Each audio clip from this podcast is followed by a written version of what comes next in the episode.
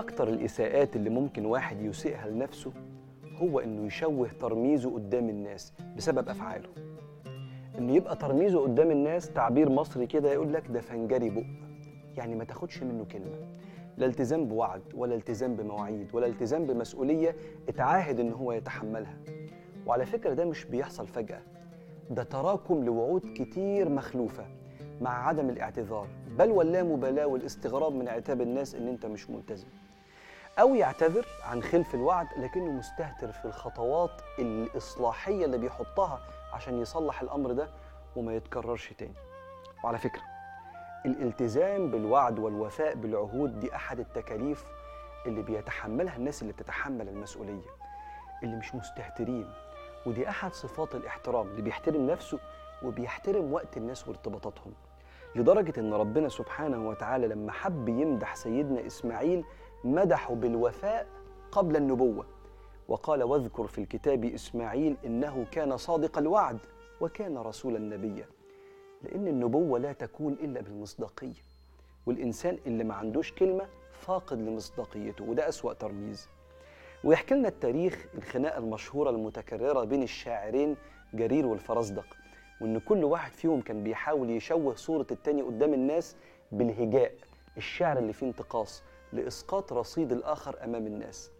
فمرة في واحد اسمه مربع اتخانق مع الفرزدق فالفرزدق وعد إنه يقتله فإذا بجرير يقول أبيات شعر معناها إن الفرزدق ملوش كلمة. زعم الفرزدق أنه سيقتل مربعا. أبشر بطول سلامة يا مربع. رأيت نبلك يا فرزدق قد قصرت ووجدت قوسك ليس فيه منزع. يعني بتقول له إن أنت هتقتله أنت لا معاك سهم ولا معاك قوس عشان تضرب أصلا. كأنه بيقول له بالشعر أنت مالكش كلمة. ترميز إنك أنت مالكش كلمة كان بيسقط الإنسان عند أقرانه. عشان كده سيدنا رسول الله عليه الصلاة والسلام علم الصحابة إلا خلف الوعد. لا يمكن على رقبتك إنك توعد بحاجة وما توفيش بيها. لدرجة إن سيدنا حذيفة ابن اليمان وأبوه يوم الهجرة حبوا يهاجروا فقريش مسكتهم مش هتطلعوا من مكة للمدينة وتلحقوا برسول الله. قالوا لهم طب هنلحق سيبونا نروح للنبي عليه الصلاة والسلام ونوعدكم مش هنحاربكم مع النبي عليه الصلاة والسلام. تمام تمام. سابوهم يسافروا. عدت سنتين وجت موقعة بدر. إحنا 313 والتانيين ألف. محتاجين كل واحد يساعد. فجه سيدنا حذيفة وأبوه للنبي عليه الصلاة والسلام قالوا له إحنا كنا وعدناهم إن إحنا مش هنحاربهم معاك يا سيدنا محمد. نعمل إيه؟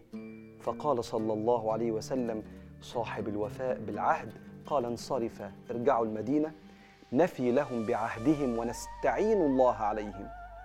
مع شدة احتياج النبي لكل إنسان لكن لأ إحنا لازم نوفي الوعد وينزل القرآن.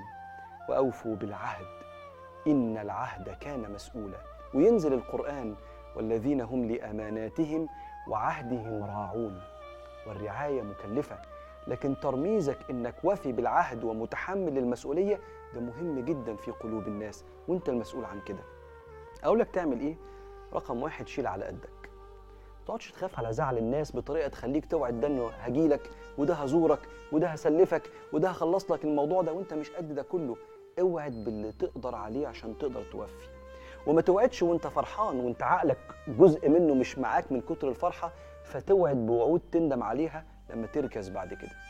رقم اتنين وفي بالوعود الصغيرة ما تستهونش بيها عشان ما تتعودش على خلف الوعد حتى لو صغير.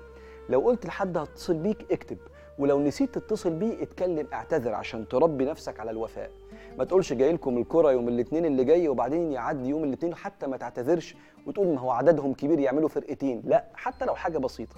اتكلم قول معلش مش هقدر أكون معاكم النهارده. والأسوأ إن الإنسان يتهاون في الوعود حتى لو صغيرة مع حد شايفه قدوة حد بيحترمك في شغلك من زمايلك حد أنت مديره عيالك أو مثلا مراتك خد بالك. وفي بالعهود الصغيرة عشان ما تقويش عضلة الخلف بالوعد حتى ولو في حاجات صغيرة.